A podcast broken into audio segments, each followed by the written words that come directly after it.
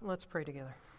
Father, just thank you so much that we know the way, the truth, and the life, and that we need not live in confusion in this world, that you have given us clarity and purpose and meaning.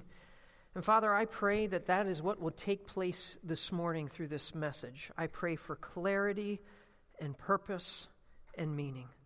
I ask, Father, that you would grant me enablement just to preach my heart out just to encourage those who've gathered here. Lord, it is not by mistake that these are here. You and your sovereignty have them in your house.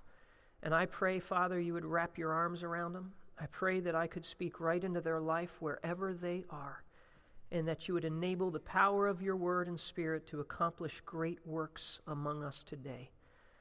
Lord, just unloose these lips, let me preach with a freedom and a liberty Lord God, tie these points together, these illustrations, these transitions, these applications. May this message, Father, be an offering for your glory. And we pray this in Jesus' name. Amen. It all started about a year and a half ago. My wife and family and I were driving through Ohio to the Jersey Shore on vacation one July day. We were on Interstate 76 heading east when we could hear Weston in the back seat tell his brother, Stop it. Get off of me. And then he said, Mom, Dad, I think something's wrong.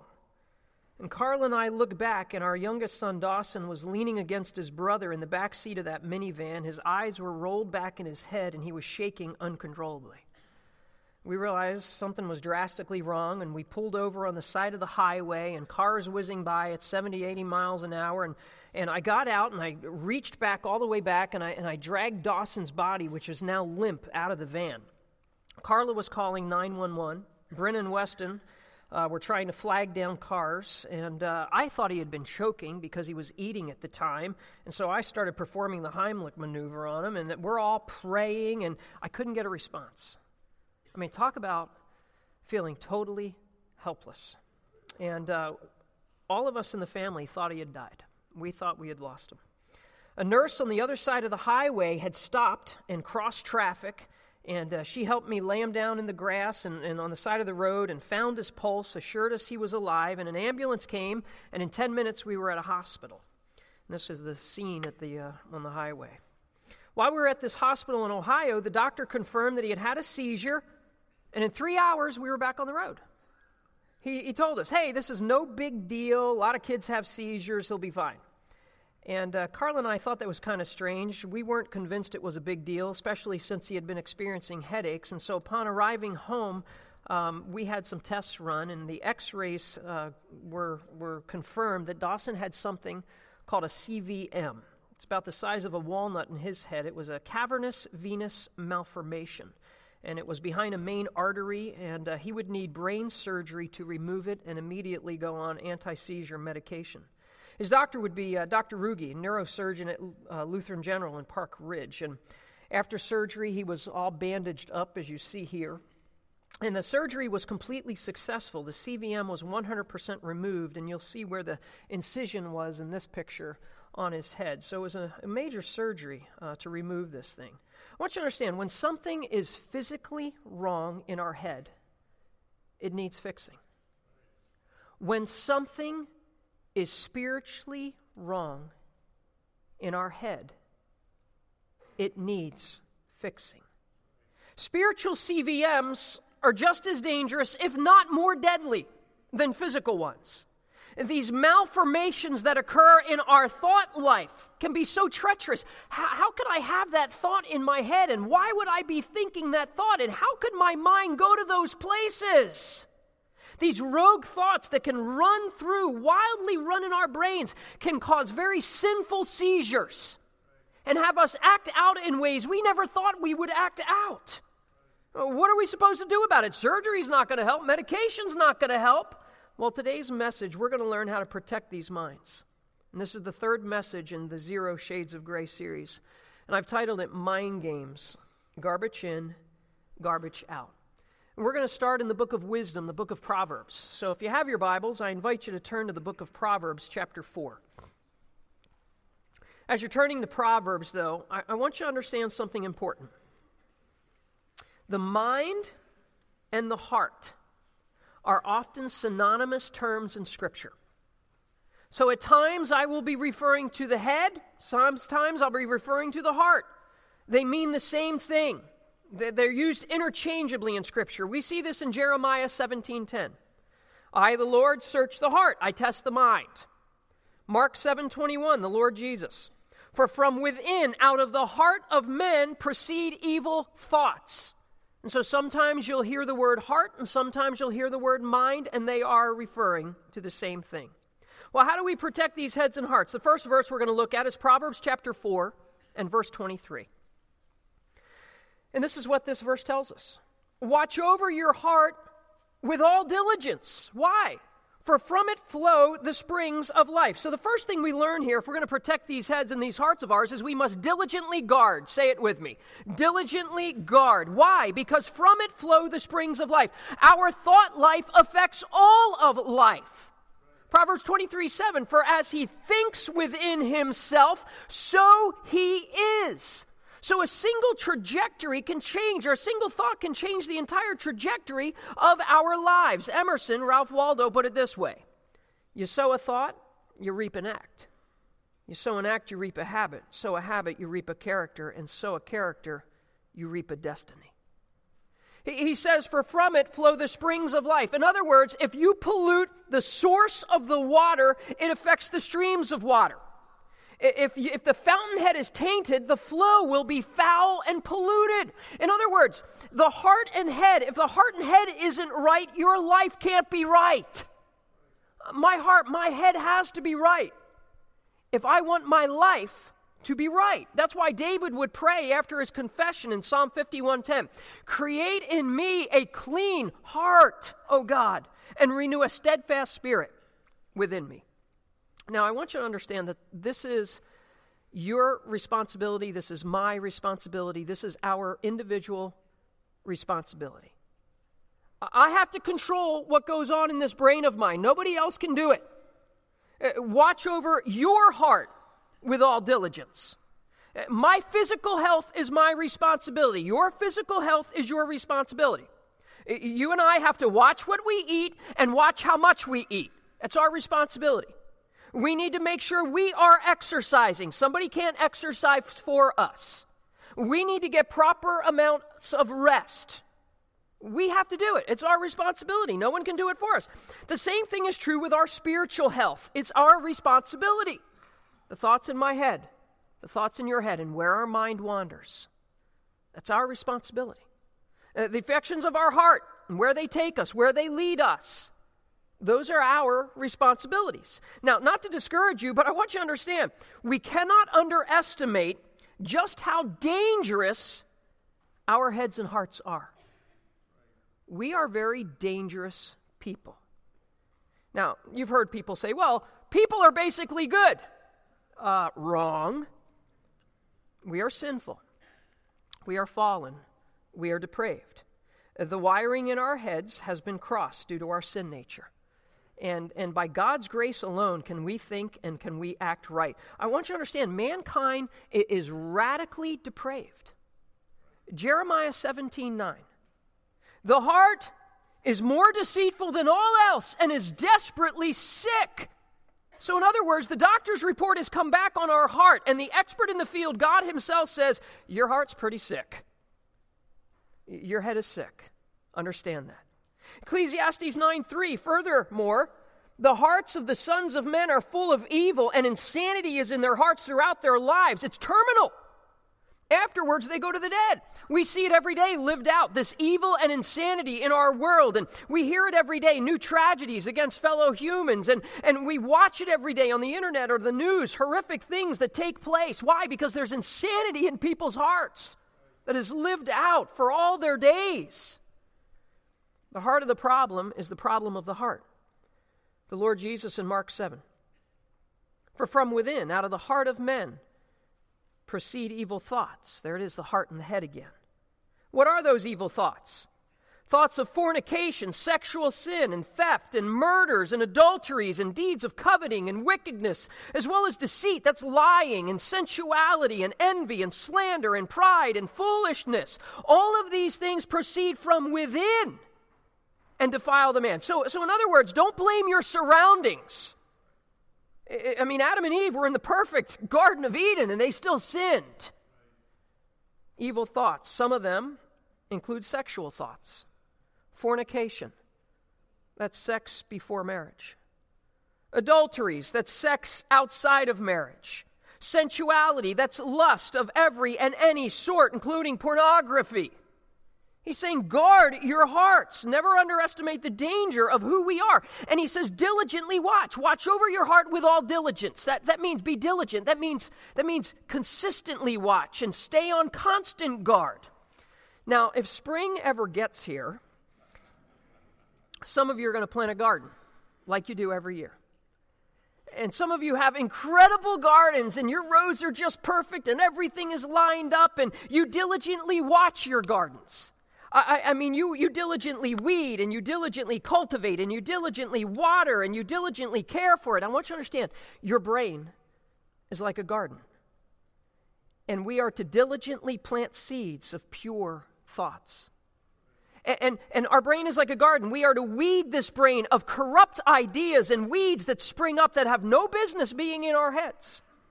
And we are to diligently water this mind with the nutrients of God's Word.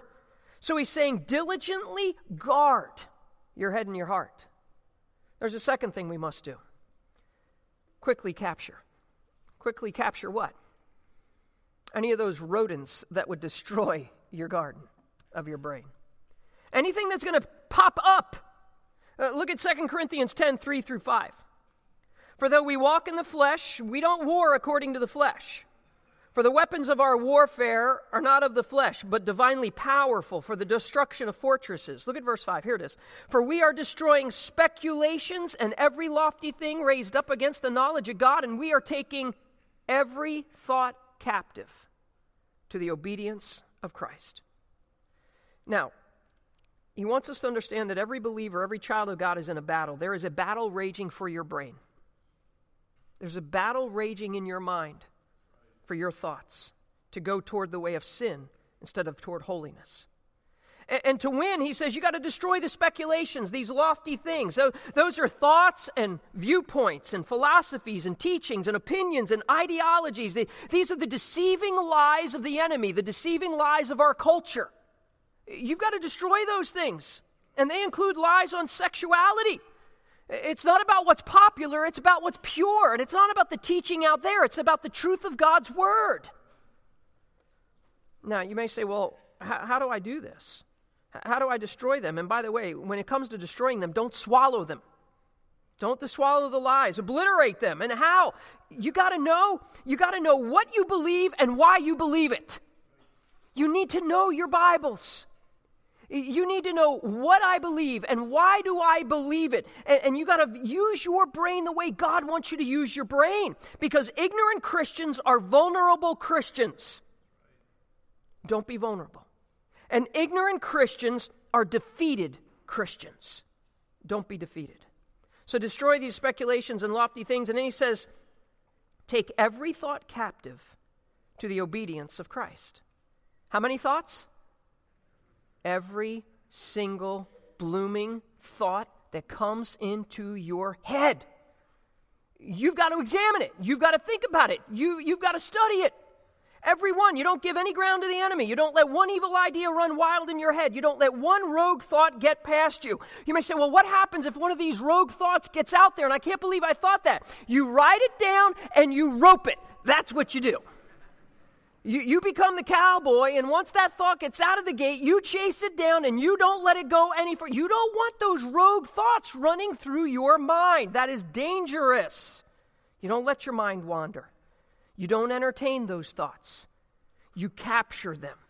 Again, you sow a thought, you reap an act. You sow an act, you reap a habit. You sow a habit, you reap a character. You sow a character, you reap a destiny. It all begins with the thought and you take it into obedience of Christ. And I say, okay, now what do I do? I've captured this thought. Well, you replace the bad with the good. So you must positively fill. That's the third thing we learn. Positively fill. Look at Philippians chapter 4, verse 8 and 9. Finally, brethren, in other words, listen up. This is really important, Christians. Whatever is true, whatever is honorable, whatever is right, whatever is pure, whatever is lovely, whatever is of good repute, there's any excellence, if anything worthy of praise, dwell on these things. The things you've learned and received and heard and seen in me, practice these things. and The God of peace will be with you.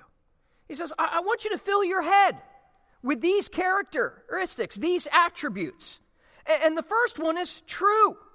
I want you to think on what is true. Is it in accordance with fact and reality? Is it genuine?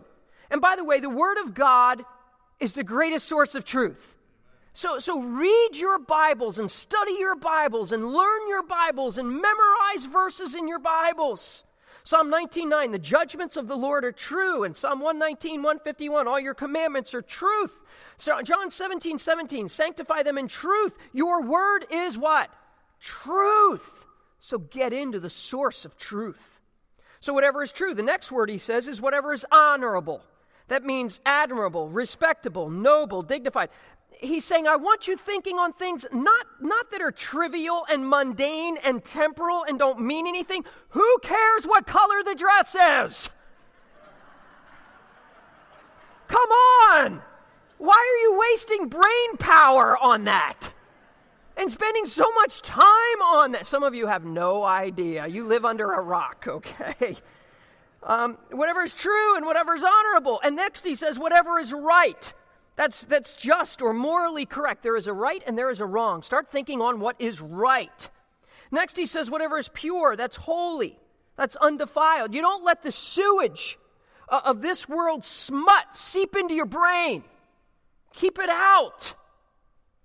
You got to be careful. There's so much immorality, so much impurity and dirty and unholy things. Kind of movies are you watching? What kind of novels are you reading? What kind of articles and magazines are you reading? What, what are you putting in your head? What kind of music are you listening to? What are those lyrics saying? What kind of images are, are you looking at on your computer, on your phone, on your iPad? He's saying, Why are you letting your mind go to those places?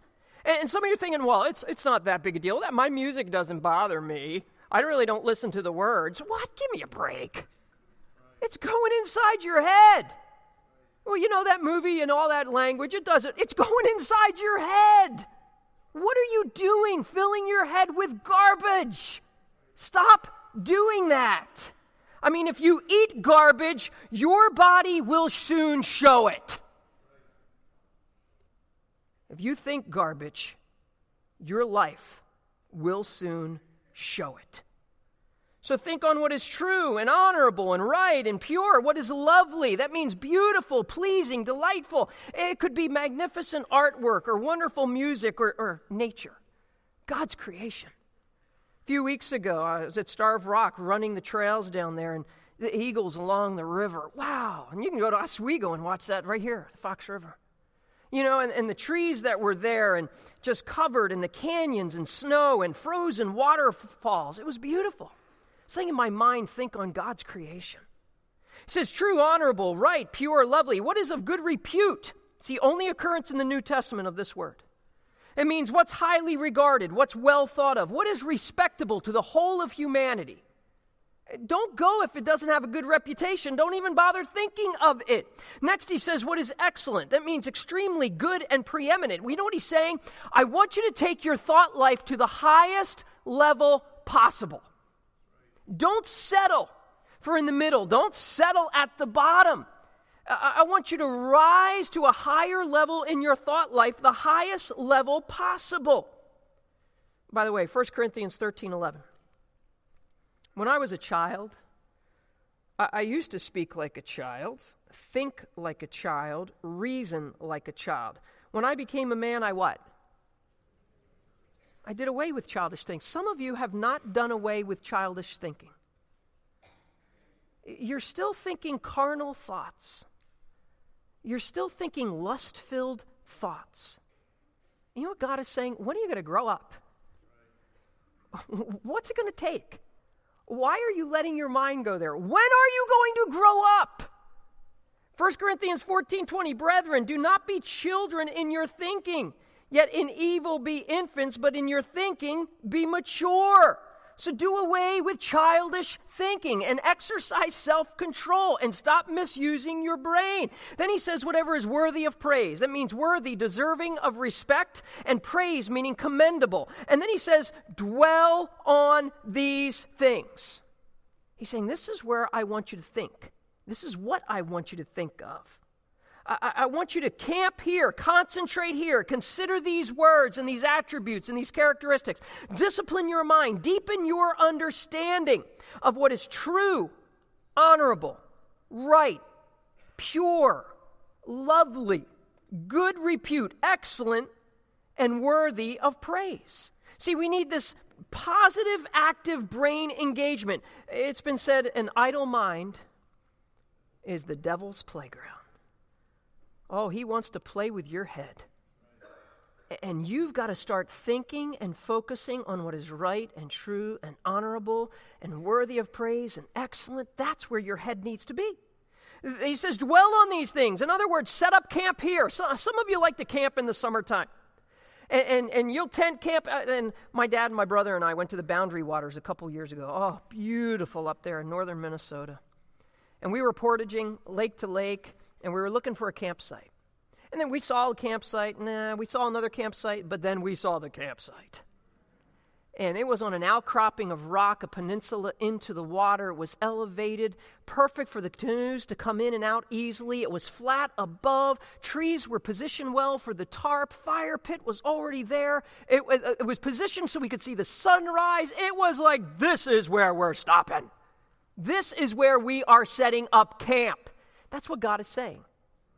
Pass those other thoughts right by. Pass that other thought right by. Start setting up camp on what really matters most. And I call it the Philippians 4 filter. Say it with me Philippians 4 filter. You've got to totally, and I want you to understand this, you've got to totally filter the things that come into your brain. How do you do it? Well, you do it with these attributes. Is it true? Is it honorable? Is it right? Is it pure? Is it lovely? Is it of good repute? Is it excellent? And is it worthy of praise? That's your filter. That's the Philippians 4 filter. Now, the result of only allowing those kind of words into your life and thinking those kind of thoughts, look at verse 9. The things you've learned and received and heard and seen in me, practice these things, and the God of peace will be with you. See, some of you lack a lot of peace when it comes to your minds. Man, you, you, you just don't have peace of mind. I mean, you, you, you're running here with, with fear and worry and hatred and anger and jealousy and anxiety and guilt and shame. Your head is filled with so many things that are not Philippian 4 filtered. And he's saying, when are you going to start practicing? Really thinking on what I want you to think on. Romans 8 5. For those who are according to the flesh set their minds on the things of the flesh. Those who are according to the Spirit, the things of the Spirit. For the mind set on the flesh is death. The mind set on the Spirit is what? Life and peace. Because the mind set on the flesh is hostile toward God. So enjoy peace of mind as you think on the true and the honorable, the right, the pure, the lovely, the good repute, the excellent, and the worthy of praise. You, you diligently guard and you quickly capture, you positively fill, and the most positive thing you can think on is the Word of God. And so purposely treasure. That's the next thing we learn. Purposely treasure. Psalm 119 is a classic passage on this, verse 9. How can a young man keep his way pure? By keeping it according to your word. With all my heart I have sought you. Do not let me wander from your commandments. Your word I have treasured in my heart, that I may not sin against you.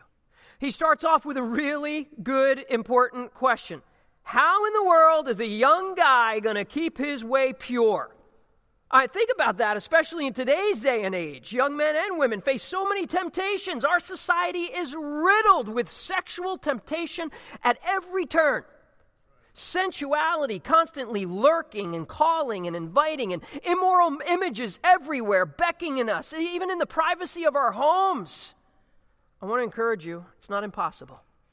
Don't you dare give up. Don't you dare cave in. Well, what do I need to do? Verse 10 of Psalm 119, he says this With all my heart I have sought you. So you have got to go after God with all of your gusto. Okay? It, it, listen, this is, this is so important.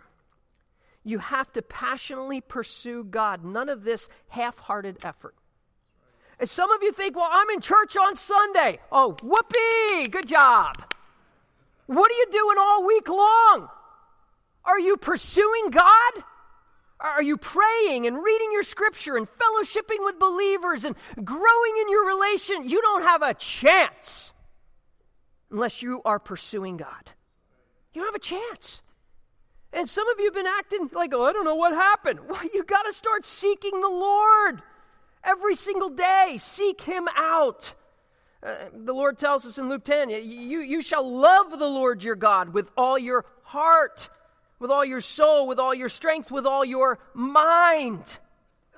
We, need to consistently focus on Him. And if there was another point I would add, a main point, that would be it. Consistently focus. Look at Colossians 3 1 through 2.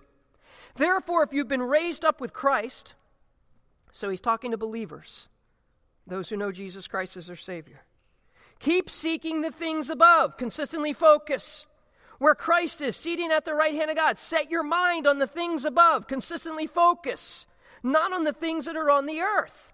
And, so it's continuous action. Keep doing it. I, like how J.B. Lightfoot put it. You must not only seek heaven, you must think heaven and continue to do so to be preoccupied with heavenly, heavenly reality, not earthly carnality, the priorities of heaven, the values of heaven. We need the needle of our lives forever pointing heavenward, uh, like a compass. Point, always pointing north. So the needle of our lives must forever point heavenward. That's where they need to point. Seek the Lord. Verse 9, 10, and 11. You got to treasure the word. Treasure the word keeping it according to your word. Do not let me wander from your commandments. Your word I have treasured in my heart, that I may not sin against you. So, so keep it, full on obedience, right there. God's word becomes the map for our minds. Travel its every verse. Walk its ways, its wisdom, lest we be lost in this maze uh, of depraved thoughts. You have the map, God's word. Follow it. Uh, don't wander, he says, from your commandments. That's not what he wants. Don't go off trail. Don't get lost in this maze of your mind. And he says, hold it close. Treasure the Word of God. Fall in love with your Bible. Fall in love with Scripture. Dig into it. Read it. Treasure it. A bunch of verses out of Psalm 119, precious psalm, all dealing with the Word of God. Verse 47 I shall delight in your commandments, which I love. Verse 48 shall lift up my hands to your commandments, which I love. 97. Oh, how I love your law. It's my meditation all the day. Verse 127. Therefore, I love your commandments above gold, yes, above fine gold. Verse 140. Your word is very pure. Therefore, your servant loves it. Psalm 159. Consider how I love your precepts. So, so treasure the word of God. Read it, study it, learn it, memorize it. And treasure is more than just hold it as an heirloom of life, but have it be oxygen for life. It's how you breathe in this world. How do you protect your heads and hearts? You diligently guard and you quickly capture and you positively fill and you purposely treasure and confidently remember.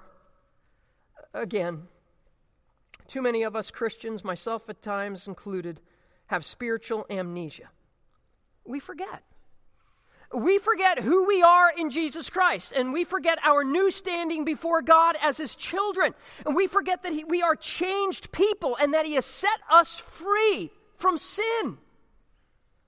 We can live a victorious life, and we need to remember who we are in Jesus Christ. Colossians 3 3, remember you've died. For you've died, and your life is hidden with Christ in God. When Christ is who our life is revealed, then you also will be revealed with him in glory. Therefore, consider the members of your earthly body as dead. What am I dead to? You're dead to immorality and impurity and passion and evil desire and greed, which amounts to, to idolatry. You don't have to go there anymore. You have been set free from sin. For it is because of these things that the wrath of God will come upon the sons of disobedience. You're not under God's wrath anymore. At one time we were. And in them you also once walked, past tense, when you were living in them, past tense. So we have this new identity and this new nature and this new future. And he's saying, That's where I want you to live. Now, some of you here this morning, you don't have that new identity, that new nature, or that new future.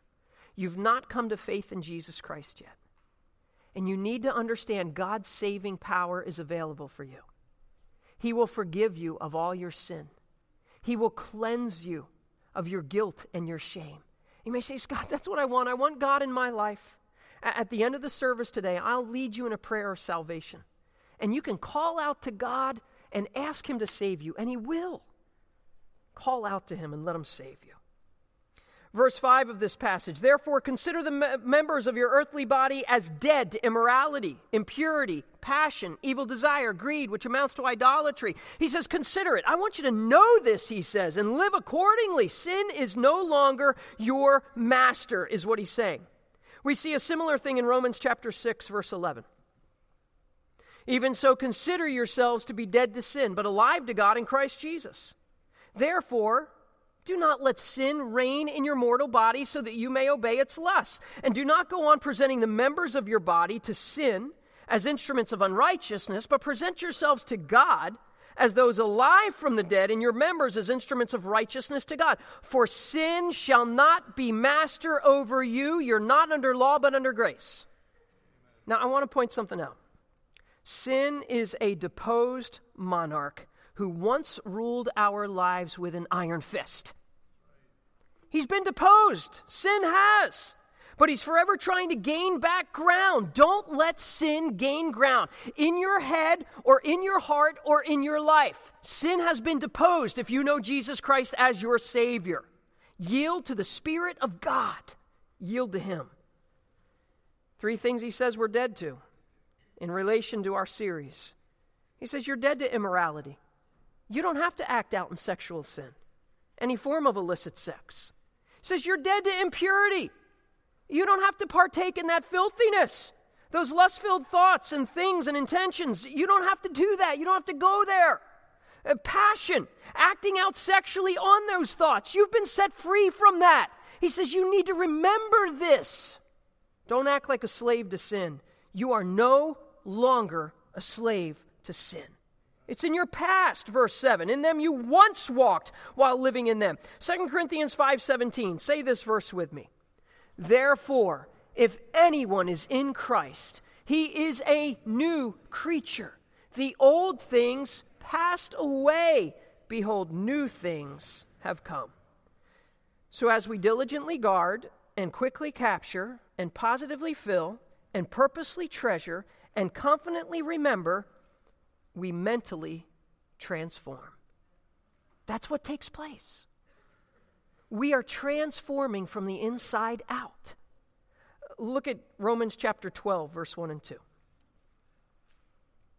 Therefore, I urge you, I urge you, brethren, by the mercies of God, to present your bodies a living and holy sacrifice acceptable to God which is your spiritual service of worship. So he says, I want you to act a holy life. Offer up your life as a sacrifice to God for holiness' sake. Now, I want you to understand something else. You can't act right unless you think right, because our actions come from our thoughts. That's why he says in verse 2 of Romans chapter 12, and do not be conformed to this world, but be transformed by the renewing of your mind so that you may prove what the will of God is, that which is good and acceptable and perfect. So he says, I don't want any conformity to this world in which you live. I don't want you acting like this world. I don't want you speaking like this world. And I don't want you thinking like this world. This world is forever going to try to force us into its mold and conform us into its image. Don't go there. You're a child of heaven. Stop acting like a citizen of this world. No more games, God says. No more masquerading as someone in this world. And some of you do that. Some of you go to work and you put on the mask of the world. Nobody knows you're a Christian. Some of you will go to school tomorrow and you put on the mask of the world. And you act just like everybody else at school and talk just like everybody else at school. Some of you put on the mask of the world when you go home from church today in your neighborhood.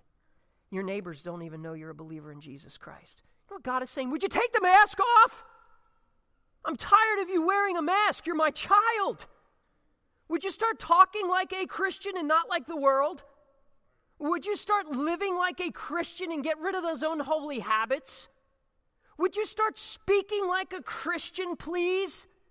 God is saying, Why are you being conformed to this world? You're not a child of the world. Take the mask off. Be transformed by the renewing of your mind. Transformed is the word where we get the word metamorphosis. You know, it's that ugly caterpillar that turns into the beautiful butterfly. It's the outward change based on an inward reality. That's what God wants in your life and my life. He says, I want an outward change based on an inward reality. So, so, renewed mind is a mind controlled by the Spirit of God, and a mind saturated with the Word of God, and a mind focused on the person of God. A renewed mind is able to discern the will of God, that which is good and acceptable and perfect. So, how do we protect our heads and our hearts? Say them with me. Diligently guard, quickly capture, positively fill, purposefully treasure, confidently remember, and mentally transform. Let's pray together. Father in heaven, help us to win the battle in our heads and in our hearts. Help us to be so careful of how we think and what we think of. Heads are bowed and eyes are closed. Just take a moment right now and talk to the Lord. You who are believers in the Lord already, ask God to help you use that Philippians 4 filter. Maybe for some here, there is sin to confess. Been acting too much like the world, talking too much like the world, thinking too much like the world. Talk to God about that. Maybe you need to make a very strong commitment to be in the Word of God. Start reading it, memorizing verses, learning God's Word. It'll make a huge difference. Talk to God about that. Heads are bowed and eyes are closed. You're here this morning, and honestly, you've not come to know Jesus Christ as your Savior yet you need to know how much He loves you and how much He can help you. He will forgive you of all your sin, He'll save you from all your sin. And you may say, Scott, that's me. I, I desperately want God in my life and I don't know where to start. It starts with calling out to Him in faith. And that's what I'd like to invite you to do right now. You can just call out to the Lord in faith. Just use words like these in the quietness of your heart to God Lord Jesus, I need you. I desperately need forgiveness of all my sin.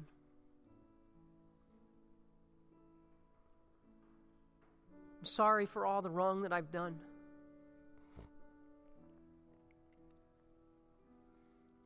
And I ask you to please forgive me.